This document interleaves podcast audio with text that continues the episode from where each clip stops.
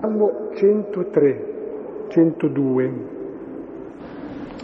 Il Salmo dice benedici il Signore, eh, perché questo Salmo è come se provasse a descrivere in termini di anticipazione, in termini descrittivi, quello che in termini più espliciti e luminosi e perfetti eh, dice Gesù cioè ciò che è Dio, ciò che fa Dio.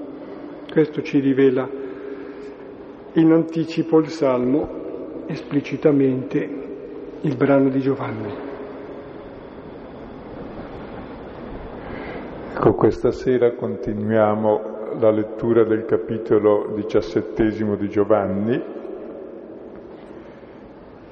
e la preghiera di Gesù poche ore prima di morire, quella preghiera nella quale ci apre il suo rapporto con il Padre e fa una valutazione di tutto ciò che lui ha compiuto. E la volta scorsa abbiamo visto che Gesù chiede al Padre di glorificarlo come figlio. E Gesù è glorificato come figlio uguale al Padre proprio se manifesta lo stesso amore del Padre. Cioè, Gesù gli chiede di sapere amare fino all'estremo quello che farà il giorno dopo sulla croce. E proprio così il figlio glorifica il Padre, cioè manifesta al mondo l'amore del Padre. Così tutti gli uomini che sono suoi fratelli, possono finalmente conoscere di essere figli amati dal Padre. E il potere del figlio uguale al Padre è esattamente il potere di amare fino all'estremo. E Gesù vuole esaltare questo suo potere. E questo suo potere deriva dalla conoscenza che ha del Padre, il suo rapporto d'amore col Padre gli dà il potere di un amore infinito ed è lo stesso amore che ha verso di noi. E questa sera continua eh, questa preghiera sublime. Ecco, eh, prima leggiamo qualche versetto e poi cerchiamo un po' di spiegare e mettiamo le mani avanti ancora come l'altra volta cioè un testo simile è impossibile spiegarlo e quando si spiega un testo simile, scusate l'esempio, ma sembra un asino che si mette a ragliare in un concerto. Cioè, è così bello che dice Gesù che ogni parola è sgraziatissima. Ecco, però anche un raglio d'asino può essere utile per far capire che c'è un asino e richiama l'attenzione a qualcos'altro. Cioè quello che diciamo vuole essere solo proprio, l'abbiamo detto l'altra volta, una, qualcosa di molesto come sono i segni, sono sempre inopportuni di loro natura i segni, se no non li noti. Quindi qualcosa di inopportuno che vuol richiamare al testo e non pretende di essere altro, perché le parole sono molto più chiare di qualunque commento, ecco, e lasciarle entrare. Beh, di cui leggiamo poi entriamo un pochino. Siamo al capitolo diciassettesimo, dal versetto sesto, leggiamo alcuni versetti. Manifestai il tuo nome agli uomini che mi desti dal mondo. Erano tuoi e li desti a me e hanno custodito la tua parola. Adesso hanno conosciuto che tutte le cose che mi hai dato sono da te, perché le parole che desti a me le ho date a loro, ed essi le presero e conobbero veramente che da te uscii e credettero che mi mandasti. Io per loro chiedo, non per il mondo chiedo, ma per coloro che mi hai dato, perché sono tuoi. E le cose mie tutte sono tue e le tue mie e sono stato glorificato in loro. E io non sono più nel mondo, io vengo da te, Padre Santo. Custodiscili nel tuo nome ciò che mi hai dato, affinché siano uno come noi. Quando ero con loro, io li custodivo nel tuo nome che mi hai dato e li conservai e nessuno di loro si perse se non il figlio della perdizione, così che si adempisse la scrittura. Adesso vengo da te e di queste cose parlo nel mondo affinché abbiano la gioia, quella mia, completa in se stessi. Ecco, prima di entrare in merito al testo, un'osservazione eh, sullo stile perché non è secondaria. Se voi notate, Giovanni spesso e soprattutto in questa preghiera, le parole sono come un'onda che si ripercuote sempre uguale, quindi sembra che dica sempre la stessa cosa, invece è lo stesso movimento che si comunica di, di luogo in luogo fino a movimentare tutto il mare. C'è praticamente lo stesso movimento d'amore che parte dal padre e dal figlio, si ripercuote costantemente di versetto in versetto dal padre al figlio, dal figlio a noi, da noi agli altri, dagli altri all'universo, fino a quando tutti siano uno. E quindi ciò che sembra una ripetizione in realtà non è una ripetizione, e come un'onda non è una ripetizione la successiva, è altra acqua che si muove, eppure è lo stesso impulso della prima. E lo stesso capita in noi leggendo queste parole quell'impulso che ha toccato Gesù, la sua conoscenza, il suo amore del Padre, tocca i discepoli che lo ascoltano, tocca noi che ascoltiamo e nella misura in cui muove noi, poi muove anche gli altri che vedono noi e ascoltano noi. E dicevamo la volta scorsa eh, che questo testo è tutta una preghiera al Padre, un rapporto tu-io,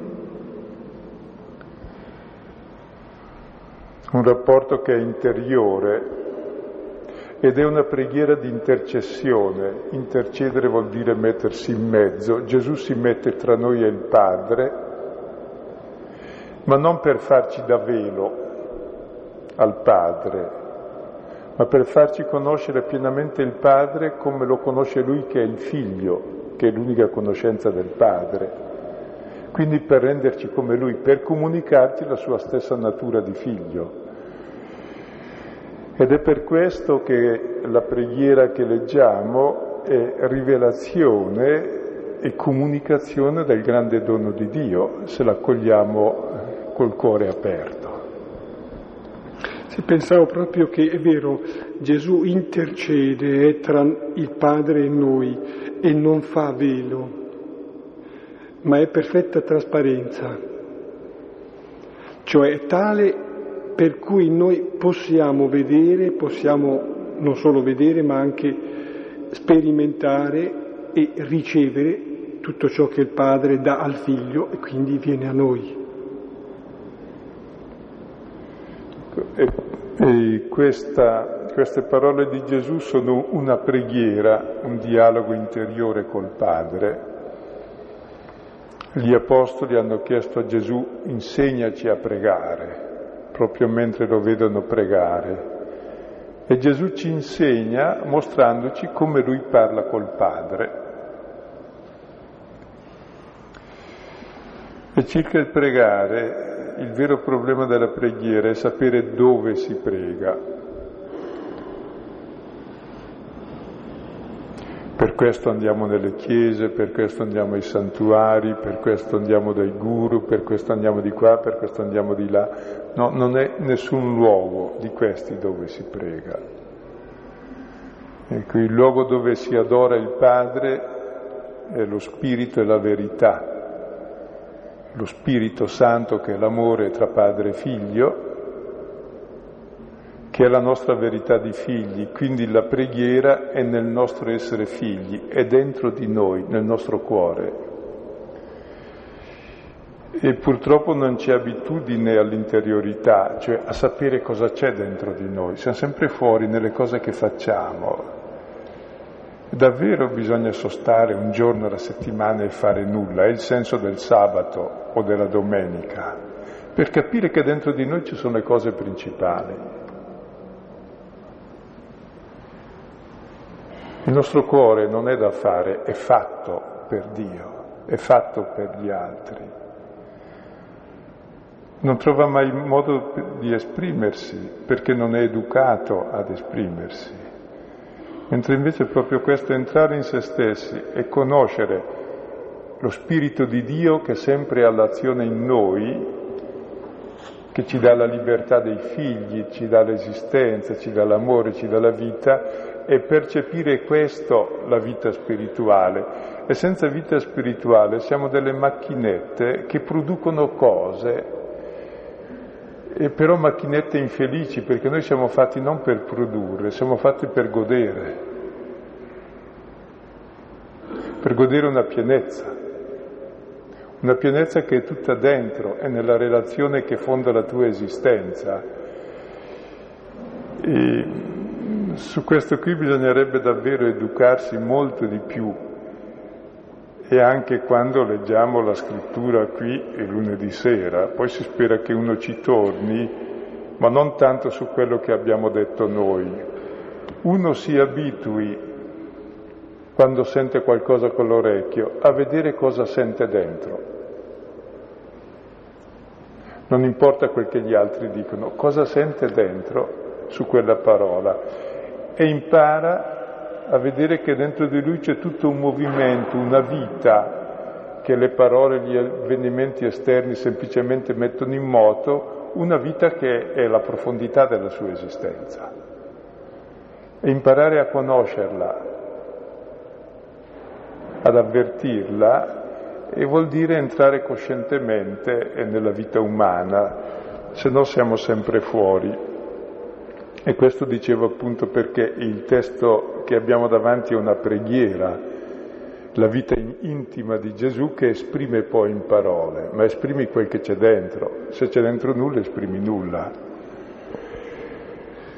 Poi faccio altre due o tre osservazioni su questo, poi entriamo nel testo. Ecco, questa preghiera del capitolo diciassettesimo, tutta rivolta al Padre, contiene 500 parole. Vabbè non contatele, eh, le hanno già contate. Di queste 500 parole, 100 sono verbi. I verbi indicano l'azione. È una relazione molto dinamica quello con Dio. Cioè la contemplazione, l'entrare dentro di sé, diventa la massima azione, è la sorgente dell'agire, perché ti dà un essere e l'agire segue l'essere. Ciò che sei poi fai. E la parola più ricorrente, l'abbiamo detto la volta scorsa, e tra queste è il verbo dare che esce 17 volte, che in ebraico 17 è il valore numerico di Tov, che vuol dire buono, e ciò che disse Dio dopo ogni opera dopo ogni giorno della creazione e vide che era buono, vide che era buono, perché la creazione è buona in quanto dono, in quanto data. E il dono richiama la presenza di chi dona e quindi diventa relazione tra persone, il dono. E la creazione è tutta bella in quanto è relazione tra padre e figlio e tutto il resto è la cornice. E ora vediamo i brani che abbiamo letto questa sera, eh, come la volta scorsa, ecco, semplicemente mettiamo la lente di ingrandimento su delle parole ecco, per entrare in quanto queste parole ci comunicano e queste parole ci comunicano il rapporto tra padre e figlio, ci comunicano la vita stessa di Dio, la loro gloria, il loro amore.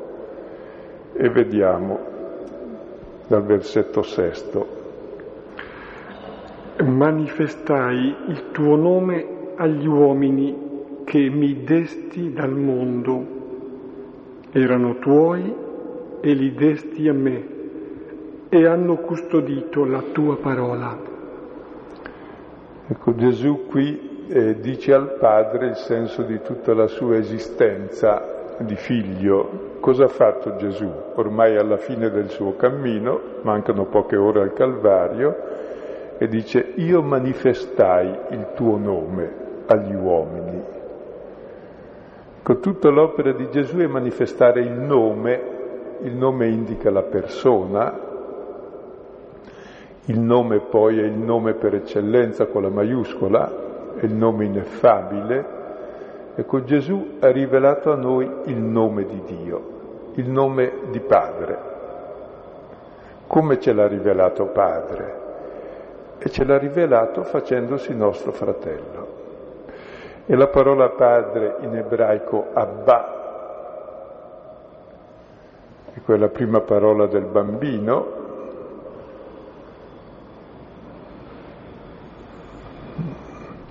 corrisponde alla nostra parola papà. Gesù ci ha rivelato che Dio è mio papà e che mio papà è Dio. E possa entrare con lui in rapporto come appunto il figlio dice papà e il papà guarda e sorride al figlio. Solo in questo orizzonte una vita è sensata e uno trova la propria identità altrimenti non sa perché è al mondo, viene dal caso, finisce nel caso, finisce nel nulla e nel frattempo cosa fa? Cerca di produrre il nulla da cui viene, cioè distrugge. Se invece viene da questo sorriso, da questo amore, da questa coscienza e vive di questa relazione, e allora comincia a volersi bene e chi si vuol bene fa male a nessuno, è contento di vivere allora sa capire il perché delle cose, servono per vivere, per gioire, mica per distruggerci. Capisce il perché delle persone, sono come me, amate dal Padre, sono miei fratelli. E allora nasce proprio tutto un mondo nuovo semplicemente perché lui ha manifestato il nome, e tra l'altro la volta scorsa dicevo glorificato il tuo nome è l'unica volta che esce, mi ero sbagliato. Glorificare il nome esce continuamente nella Bibbia. Invece la parola, l'espressione manifestare il nome è l'unica volta che esce. Gesù è l'epifania del nome, è il figlio, chi vede me vede il Padre. E manifestare vuol dire comunicare, come se uno ti manifesta la luce ti comunica la luce, ci vedi anche tu con quella luce. Uno ti manifesta il calore, ti scaldi anche tu. Uno ti manifesta l'amore, sei amato anche tu, se ti manifesta l'amore. Quindi la rivelazione non è semplicemente ti faccio vedere una cosa poi te la nascondo, no. Rivelare vuol dire donare. E si usa la parola rivelare perché è togliere il velo alla realtà che è già per te. E Gesù è venuto a toglierci questo velo dell'incoscienza su di noi e sul Padre. E perché crediamo alla sua rivelazione? Poi lo vedremo. Perché ci accorgiamo che tolto il velo si vede che è vero che è così. Noi siamo figli, siamo fatti per essere amati in modo incondizionato, siamo fatti per amare. Cioè la verità è già dentro di noi, solo che è nascosta da tante paure, tante menzogne, tante difficoltà, tante contraddizioni, fino a quando si toglie il velo e allora le cose diventano più chiare. E Gesù l'ha manifestato il nome di Dio, Abba, agli uomini. Dicevamo la volta scorsa che in questa preghiera Gesù sei volte dice Abba Padre, sei è il numero dell'uomo creato al sesto giorno, Gesù attende che noi pure diciamo Padre nostro, Abba, Abino. E allora Dio è Padre di tutti gli uomini e entriamo tutti nel riposo di Dio e Dio stesso finalmente ha finito la sua opera perché? Perché i figli lo conoscono come padre e i figli riconoscono la loro dignità di figli di Dio. E a chi è rivelato Gesù? A quelli che mi desti dal mondo. Sono i discepoli, i discepoli sono la primizia di tutta l'umanità, perché poi attraverso i discepoli il nome verrà manifestato a tutti, però si comincia sempre da uno concreto. Quando si dice tutti nella Bibbia non è mai tutti e basta. Tutti vuol dire uno, che lo dice all'altro, all'altro, all'altro, all'altro, e poi sono tutti perché la totalità viene attraverso la relazione dei singoli che non vengono annullati come in una famiglia, non è che i genitori amano la figliolanza annullando i singoli figli, è la relazione con ogni singolo figlio che fa i figli. E così queste persone concrete sono quelle che il Padre gli ha dato. Gesù considera come dono del Padre i fratelli, gli altri uomini. Poi non è che siano persone particolarmente brave e simpatiche, sono quelli che lo mettono in croce, sono i discepoli che fuggono, che lo abbandonano, eppure sono dono del Padre. Sì, Gesù li considera, ci considera perché eh, appunto i discepoli sono come la primizia di tutto quello che poi ne è seguito, ci considera dunque come doni, per due volte qui nel versetto si dice che mi desti, li desti a me. E questo dono non è come una specie di, posso dire, di proprietà, no? Qualcosa che si possieda, no, è qualcosa, qualcuno che poi dirà è custodito e conservato. Perché siamo oggetti di amore, eh, qualcuno ha detto che mm, dire a una persona ti amo vuol dire tu non morrai. Ecco, Gesù ci considera veramente un dono da amare, custodire, conservare, per cui dare la vita. Lui dà la vita per noi. Ecco, e poi aggiunge Gesù, me li hai dati dal mondo, poi riprendiamo il tema del mondo, esce 18 volte la parola mondo in questa preghiera. Il Padre ha sempre davanti tutto il mondo, perché sono tutti i suoi figli. E i discepoli sono quella parte del mondo che non sono più dal mondo, e vedremo poi, cioè hanno rotto con la mondanità, cioè con l'ignoranza di Dio, sono coloro che finalmente si considerano figli e fratelli. E Gesù continua, erano tuoi. È bello, cioè siamo proprietà del Padre, siamo suoi, come Lui è nostro. Apparteniamo gli uni agli altri, erano tuoi, siamo suoi, come Lui è Padre nostro, noi siamo suoi figli. Lui appartiene a noi e noi a Lui. E poi dice li hai dati a me come fratelli. E proprio amandoli come fratelli tu diventi Padre nostro. E hanno custodito la tua parola. La parola custodire in ebraico shomer è più che il custodire, il custode della casa che sta lì a custodire la casa, in greco terrain vuol dire osservare, cioè che sta lì a guardarla e l'occhio va dove si trova il cuore. Ecco, e il nostro cuore dov'è? È nella parola del Padre. E qual è la parola del Padre? È il figlio che dice Abba. Il, il nostro occhio, il nostro cuore è in questa parola che è la nostra realtà. Adesso hanno conosciuto che tutte le cose che mi hai dato sono da te, perché le parole che desti a me le ho date loro ed essi le presero e conobbero veramente che da te uscii e credettero che mi mandasti. Come vedete il testo dice la stessa cosa già detta ma in altra forma. Prima dice io ho manifestato, adesso cosa c'è? Adesso essi hanno conosciuto. Cioè, ciò che lui ha manifestato ora entra in noi, è l'ondata che si comunica a noi lo stesso moto. E cosa conosciamo noi? Ecco, la parola conoscere non vuol dire semplicemente conoscenza teorica, Qui la conoscenza è esperienza, è amore la conoscenza, conoscere vuol dire amare. Ecco, che cosa hanno conosciuto? Che tutte le cose che mi hai dato sono da te. Cioè hanno conosciuto che Gesù è il figlio.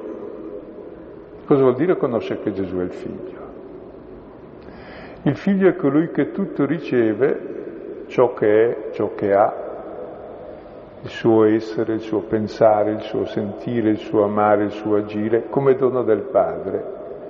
O se ora essi hanno sperimentato, hanno conosciuto questo stesso amore e quindi sono anche loro dentro in questo amore del Figlio.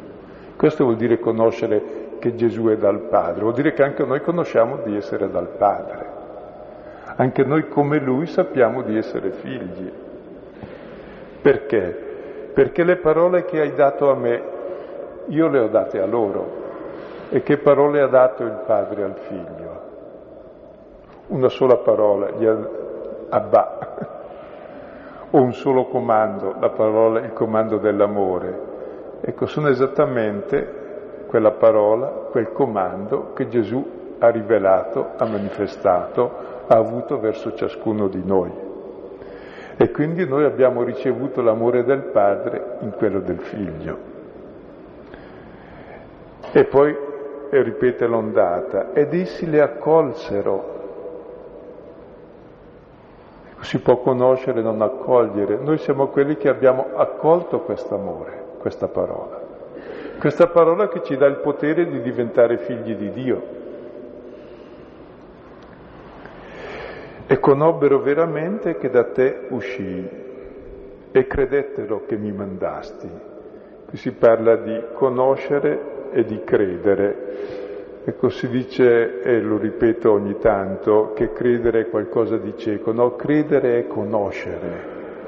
La parola conoscere è dominante in tutto il Vangelo e in tutti i Vangeli. I Vangeli ci vogliono far conoscere la nostra verità e la verità del mondo nostra verità umana, la nostra grande dignità di essere all'altezza di Dio. E se questo lo conosci, allora puoi avere fiducia nella vita e allora credi. Credere vuol dire avere fiducia, senza fiducia uno non vive. Ma credi perché conosci, se no sei un credulone. E invece credi perché conosci. Io manifestai, hanno conosciuto, conobbero veramente e ora credono, affidano la loro vita a ciò che sanno, cioè al figlio che ci ha amato e ha dato se stesso per noi. Stavo pensando all'importanza e la bellezza di questo che viene detto, cioè che il conoscere o meglio il credere che diventa conoscenza, esperienza profonda, riguarda Dio, ma riguarda anche la nostra, la nostra essenza, la nostra umanità. Ecco, questo mi sembra veramente importante, dà un senso alla vita, ecco, anche sul piano umano. Ora Gesù, dopo aver detto che ha manifestato il nome di Padre, che noi l'abbiamo conosciuto, L'abbiamo accolto questa conoscenza, abbiamo prestato fiducia e ci affidiamo adesso al figlio e viviamo da figli, adesso comincia una preghiera di richiesta per noi e il centro della preghiera è che siamo una cosa sola. E questo è il tema poi della preghiera. Io per loro chiedo, non per il mondo chiedo, ma per coloro che mi hai dato, perché sono tuoi e le cose mie tutte sono tue e le tue mie e sono stato glorificato in loro. E io non sono più nel mondo, io vengo da te, Padre Santo. Custodiscili nel tuo nome ciò che mi hai dato affinché siano uno come noi. Ecco, Gesù chiede ad alta voce, esprime il suo desiderio di figlio e desidera che noi siamo come lui. Non è il figlio invidioso, non è Caino che uccide Abele. Ecco, e Gesù chiede per noi che lo conosciamo e non chiede per il mondo, Ora l'abbiamo già detto tante volte, ma giova ripeterlo, e la parola mondo in Giovanni vuol dire due cose. Normalmente, come qui per mondo si intende, la struttura sulla quale si organizza la vita mondana, cioè la brama di possedere, la brama di potere, la brama di apparire, con tutto il male che ne viene. Questo è il mondo, in quanto tessuto di rapporti strutturati sull'egoismo e sul dominio e sulla schiavitù. Quindi il mondo in questo senso è come un tumore che è da estirpare. Nell'altro senso invece usa anche il mondo come l'insieme dell'umanità. Allora si dice che Dio ha tanto amato il mondo da mandare suo figlio, che Gesù è il salvatore del mondo. Ecco, qui intende il mondo in quanto quella struttura negativa che chiude l'uomo nell'egoismo dice io non prego per il mondo, come il medico non cura il tumore, cura il malato e stilpa il tumore.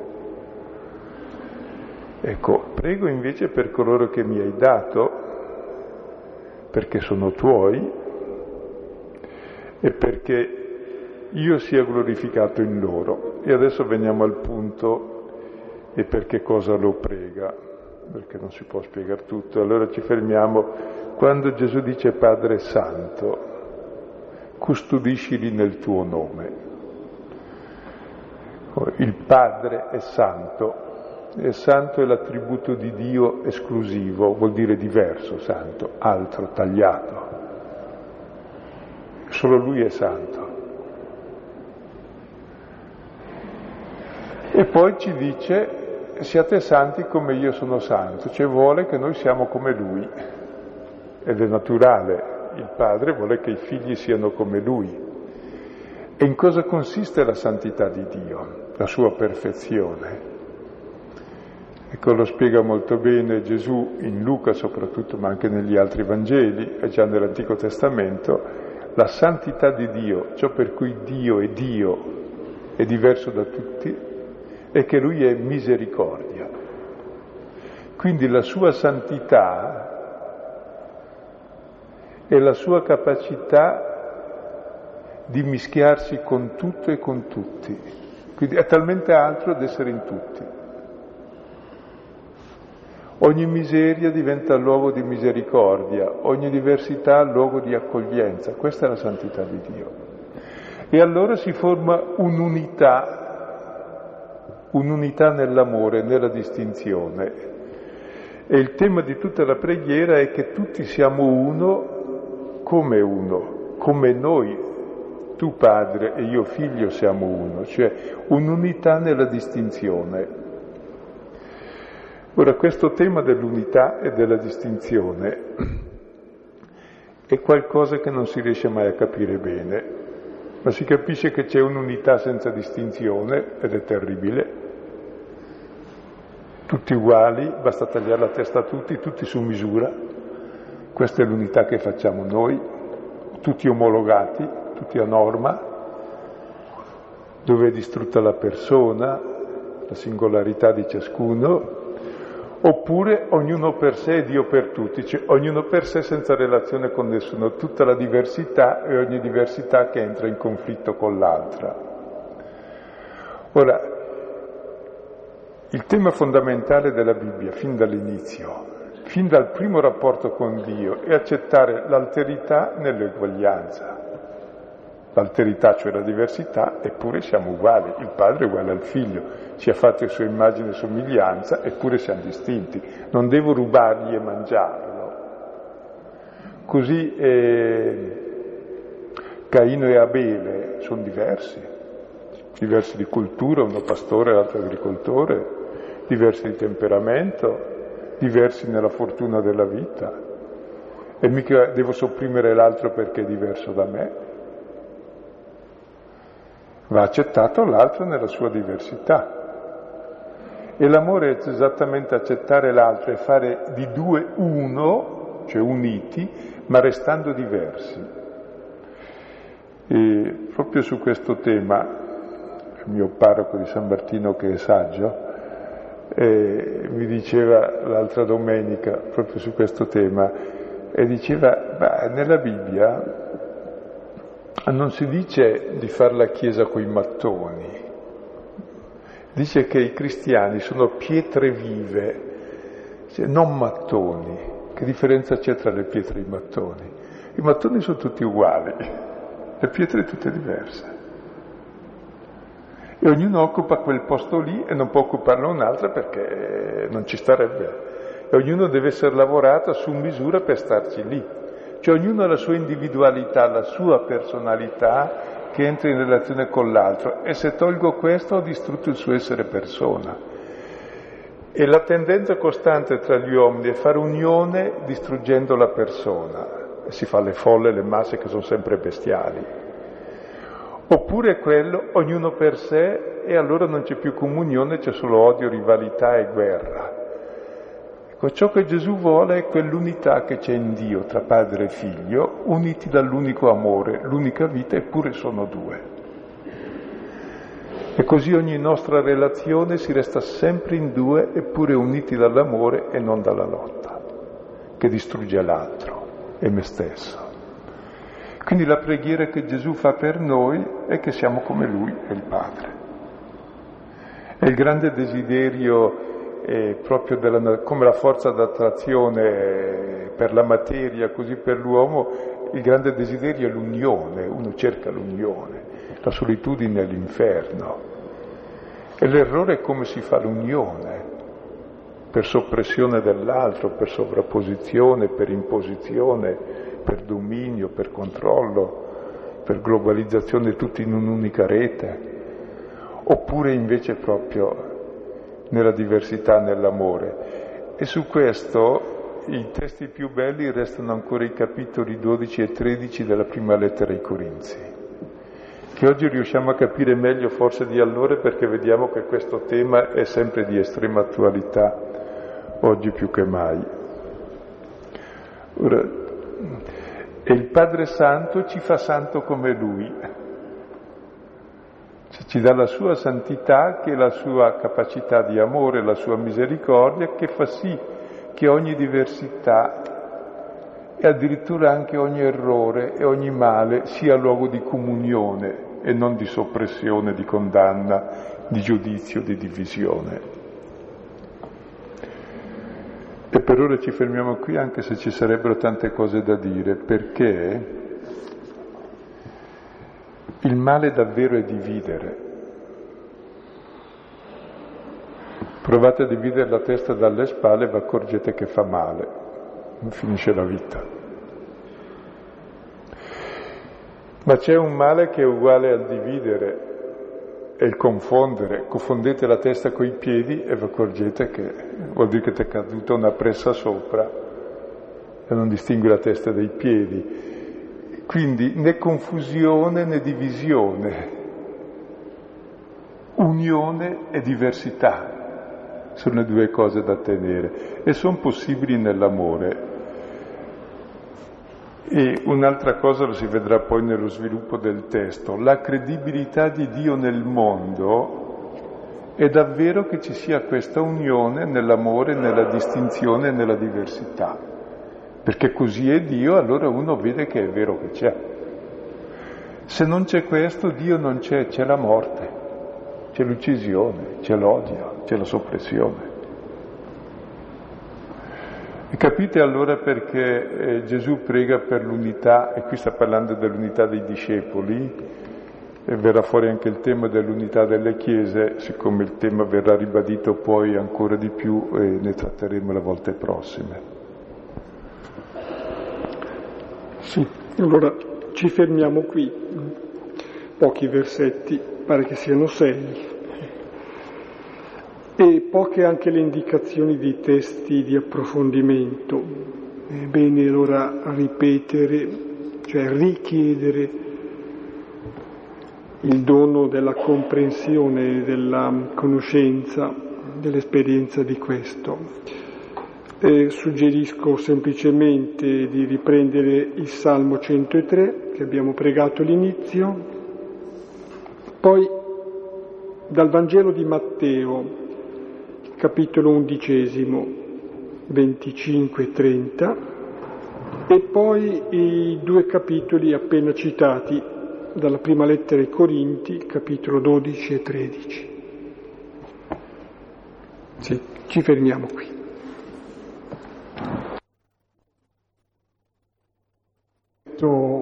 Fare qualche, fare qualche, cioè esternare qualche risonanza che abbiate avuto, ecco, coraggio, perché è vero, il testo è difficile, però si può dire qualcosa? Mm? Sì, credo di aver spaventato invece di aver incoraggiato. Va bene. Infatti volevo dire, non bisogna mai dire che è difficile, è così elementare che è difficile dire qualcosa. Sentiamo. Una cosa che mi è venuta da pensare uh, a proposito del nome, no? Ehm, è come se mm, ciascun nome racchiudesse diciamo, l'essenza più profonda del, uh, del dono insomma, che il Signore ha, ha, ha, su di noi, dell'aspettativa che il Signore ha su di noi. Allora così, molto semplicemente, mh, mm, mi veniva da pensare proprio come sarebbe bello se tutta la nostra vita potesse realizzare proprio quel pezzetto del volto di Dio in un puzzle completo. Così mh, dico, magari mi piacerebbe che la mia vita fosse la realizzazione del, del, nome nella sua essenza più profonda, diciamo, del Signore, quello che il Signore voleva che io fossi nel momento in cui aveva pensato a me, insomma, quindi dandomi il nome, quindi chiamandomi alla vita, insomma, in questo senso.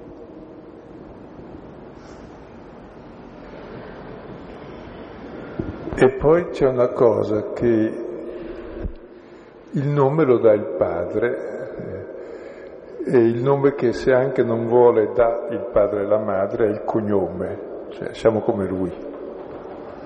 Quindi il nome indica proprio la natura, la natura intesa come relazione e la relazione è comunicare se stesso all'altro, quindi davvero nel dire il nome del padre io entro in comunione con Lui e ricevo Lui come padre, divento figlio, ho la sua natura di padre, cioè il suo amore, la sua gloria.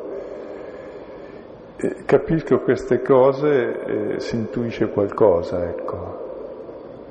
Poi c'è la vita eterna, però è già ora la vita eterna conoscere questo, cioè la grande dignità e scoprire perché siamo al mondo.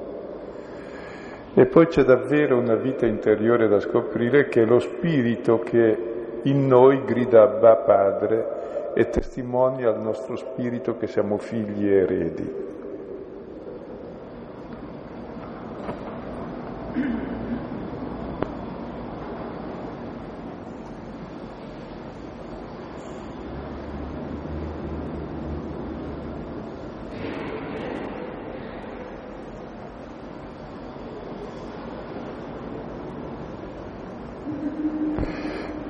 Mi veniva in mente mentre alzavi la mano che il tuo nome è il senso di tutto il capitolo. Siamo tutti Gottliebe, amati da Dio, Amedeo.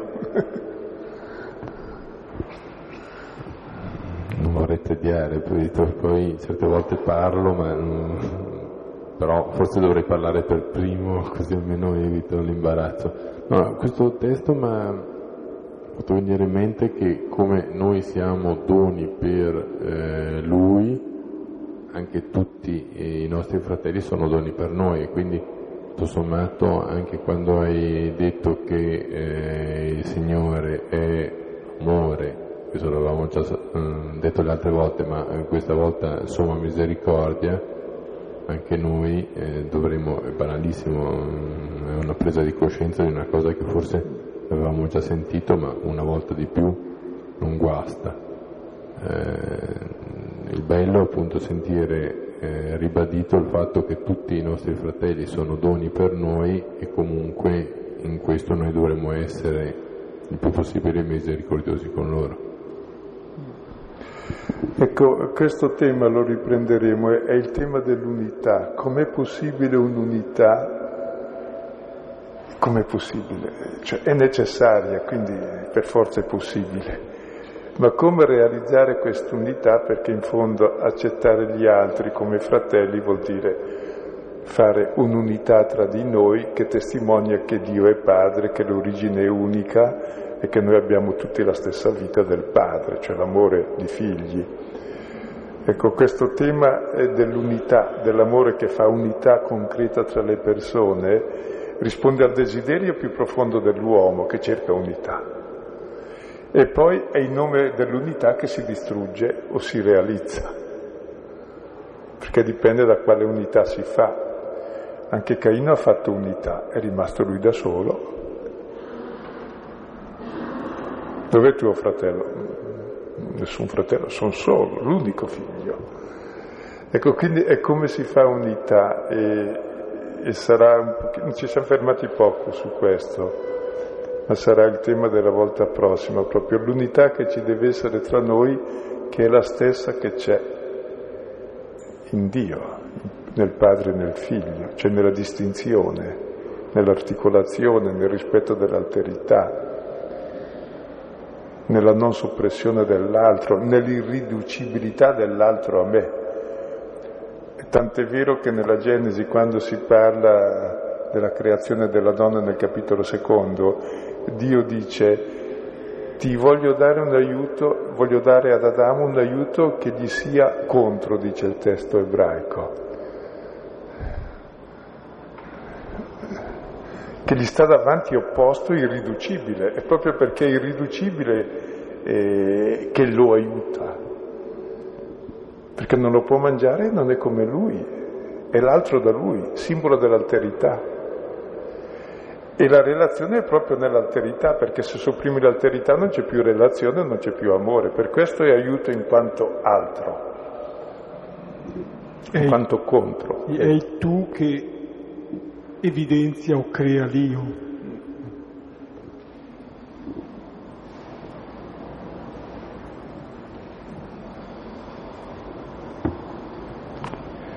E la riprova intanto che, che arrivi giù che c'è una mano alzata, la riprova è che Adamo dorme fino a quando non c'è quest'altro diverso da lui, cioè vuol dire non esiste.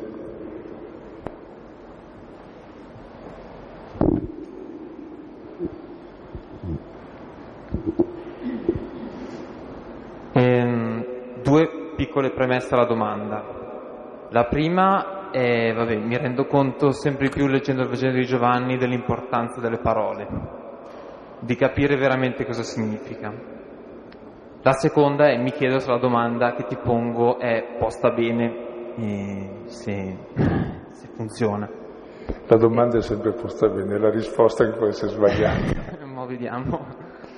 Eh, no, mi colpiva l'ultima cosa, il male è dividere e il male è confondere. Mi sono soffermato sul dividere e ehm, nelle varie reminiscenze dei vari Vangeli ho trovato Matteo nel quale si dice sono venuto infatti a separare. Allora, qual è la differenza fra dividere e separare e, eh, dato che siamo fra gesuiti, il discernere? sì. Ecco, tra l'altro quel testo di separare è anche a buon mercato, separa la suocera dalla nuora, non ci vuole grande difficoltà. Ecco, comunque è un modo paradossale lì per dire discernere, Ecco. E adesso non interpretiamo quel testo, mm. però quando si dice dividere è il, è il contrario di distinguere. Cioè voglio dire, dividere vuol dire separare. Quando tu hai una poesia, non è che tiri fuori una parola, la dividi del testo, perde il suo significato. Così non è che quando tu vuoi vedere come funziona l'occhio glielo cavi, poi dice quest'occhio non vede niente, vedi? Chiaro, se glielo cavi lo lasci dentro, lo distingui dal resto e vedi la sua funzione nel resto. Quindi il distinguere non è dividere.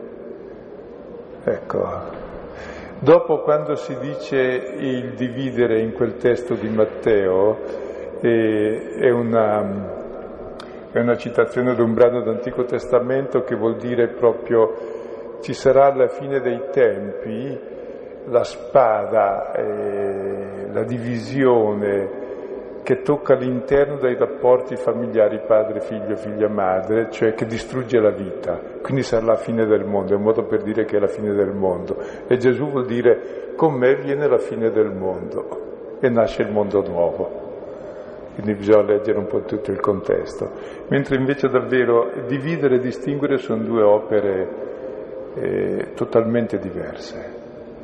La distinzione è fondamentale per il rispetto delle singole parti e capirle, il dividerle no, cioè, insomma, se fai l'amputazione della gamba eh, gliela dividi resta senza. E se invece fai uh, studi così come funziona l'organismo, ogni parte è distinta dall'altra e non la confondi, che se la confondi fai guai così anche nel discorso, nelle relazioni, anche tra le persone. È un conto se due persone sono divise o separate, è un conto se sono distinte, meglio che siano distinte perché se uno ha mangiato l'altra non è bene, cioè non si distinguono più. Cioè nell'amore c'è sempre distinzione. Se non c'è distinzione o c'è separazione o, man- o soppressione dell'altro. E la risposta è stata confusa, ma la domanda era giusta. Però ci torneremo sul tema.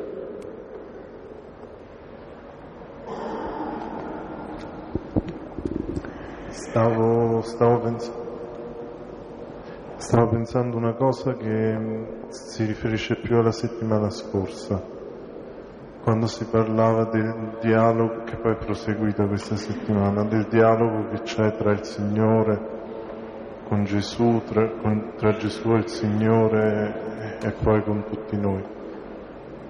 E, mm, ero seduto dall'altra parte, c'avevo dinanzi il crocifisso e vedevo queste braccia che si allargavano e questa, mm, questa verticale che saliva.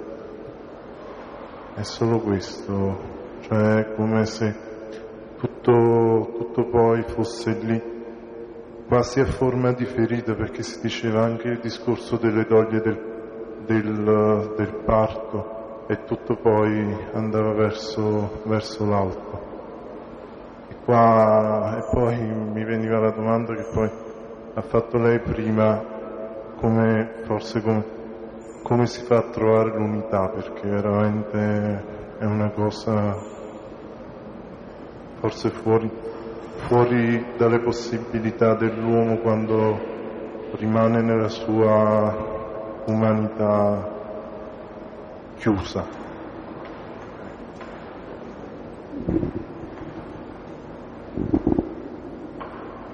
Sì, credo, credo che quanto ha detto non era una domanda, ma erano anche constatazioni molto belle anche il crocifisso come forma fondamentale di dialogo Infatti nella croce c'è la glorificazione piena nel figlio del padre e del padre nel figlio, cioè si compie ogni dialogo.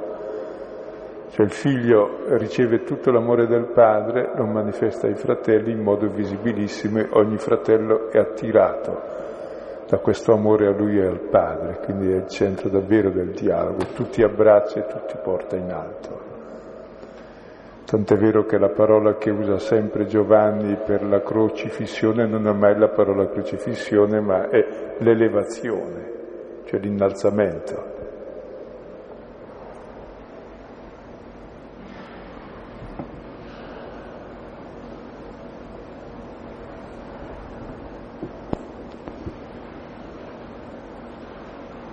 Ancora un intervento?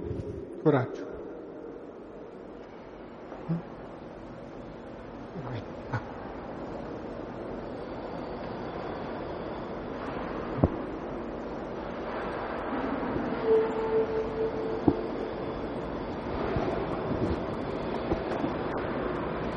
Passaggio nel, nel Vangelo della, del, della scorsa volta che, su cui mi è caduta l'attenzione più volte stasera e mentre mi cadeva l'attenzione su, su questo versetto, tu parlavi di uh, rapporto, di relazione tra padre e figlio e di creazione, creazione che viene, che ha origine dal, dalla relazione.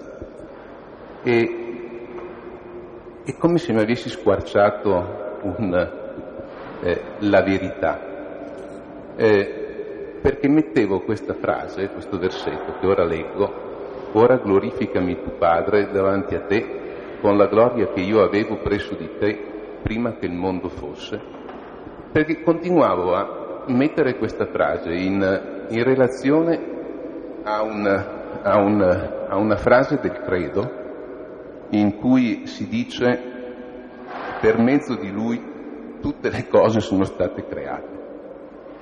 Cosa che mi ha probabilmente intrigato da, da sempre e volevo verificare di non essere nel, nell'errore. Eh, se credo di aver capito che senza la relazione tra padre e figlio, senza la presenza del figlio, non può esserci creazione. Cioè Dio non può creare senza figlio. Non c'è fecondità. E difatti ci sono anche così eh, tentativi anche recenti di filosofi molto in gamba che anche che non partono assolutamente dalla fede, che arrivano alla Trinità per rendere possibile l'intelligibilità del mondo. Cioè che Dio non sia uno contro il monismo, se è uno basta, è uno, c'è niente, perché già noi siamo due quindi non c'è nessuno dei due. Invece il fatto della Trinità Padre e Figlio è lo spazio, e l'amore reciproco è lo spazio dell'infinito e della creazione e dello spazio di Dio non ci sarebbe neanche Dio, perché un Dio da solo, poveretto, muore di solo, sarebbe già morto dall'eternità. Cioè non può esistere. Quindi è proprio la Trinità è il mistero profondo di Dio, ma anche dell'uomo e della creazione, è il mistero della vita e dell'amore eh? della relazione. E di fatti tutto il Vangelo è variazione sul tema di questo poi, ecco.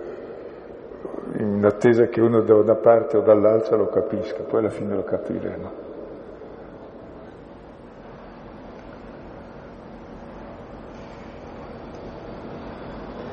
Grazie.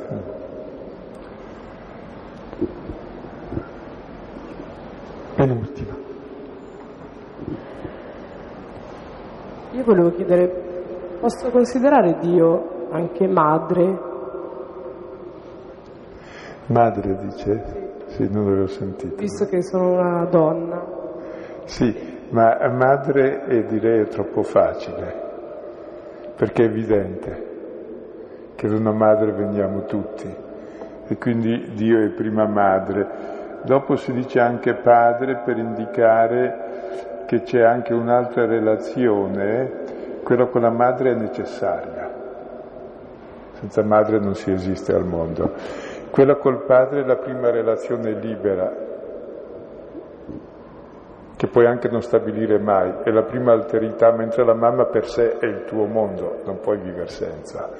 Senza il padre vivi ma non hai la vita adulta umana che è la libertà di una relazione che per sé ci potrebbe non essere per sopravvivere, però non vivi come persona senza questa alterità. Poi, una terza, e sono tutte metafore chiaramente, però non so se sono metafore, forse è la realtà che che è metaforica, mentre la realtà è l'altra. L'altra è che è sposo, di amore paritario. Quindi siamo figli, ci è madre, ci è padre, ci è sposo.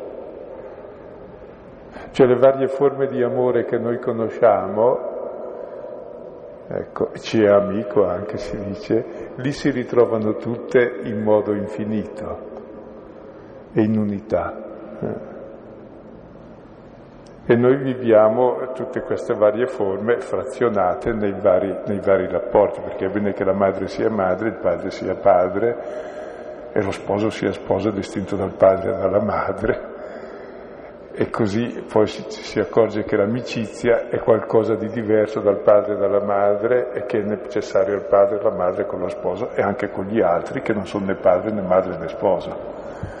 Quindi ciò che viviamo frazionato e l'amore entra in tutte le realtà, ecco, trovo la sua unità in Dio, però le cifre fondamentali dell'amore per noi sono queste tre o quattro. Madre, padre, la madre è la prima necessaria, padre è la prima libera, lo sposo la prima reciproca e poi è l'amico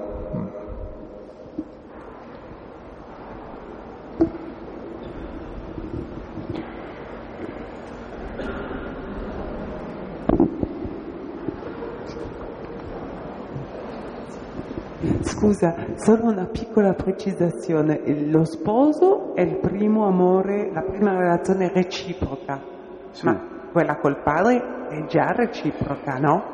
Sì, ma ecco, asimmetrica, perché dal padre ricevo io sono quello che ricevo e il padre è quello che dà. Sì, è reciproca nel senso che lo amo anch'io, però non è lo stesso amore quello del padre e quello del figlio, per sé tra noi che il padre è quello che dà tutto, il figlio è quello che dice grazie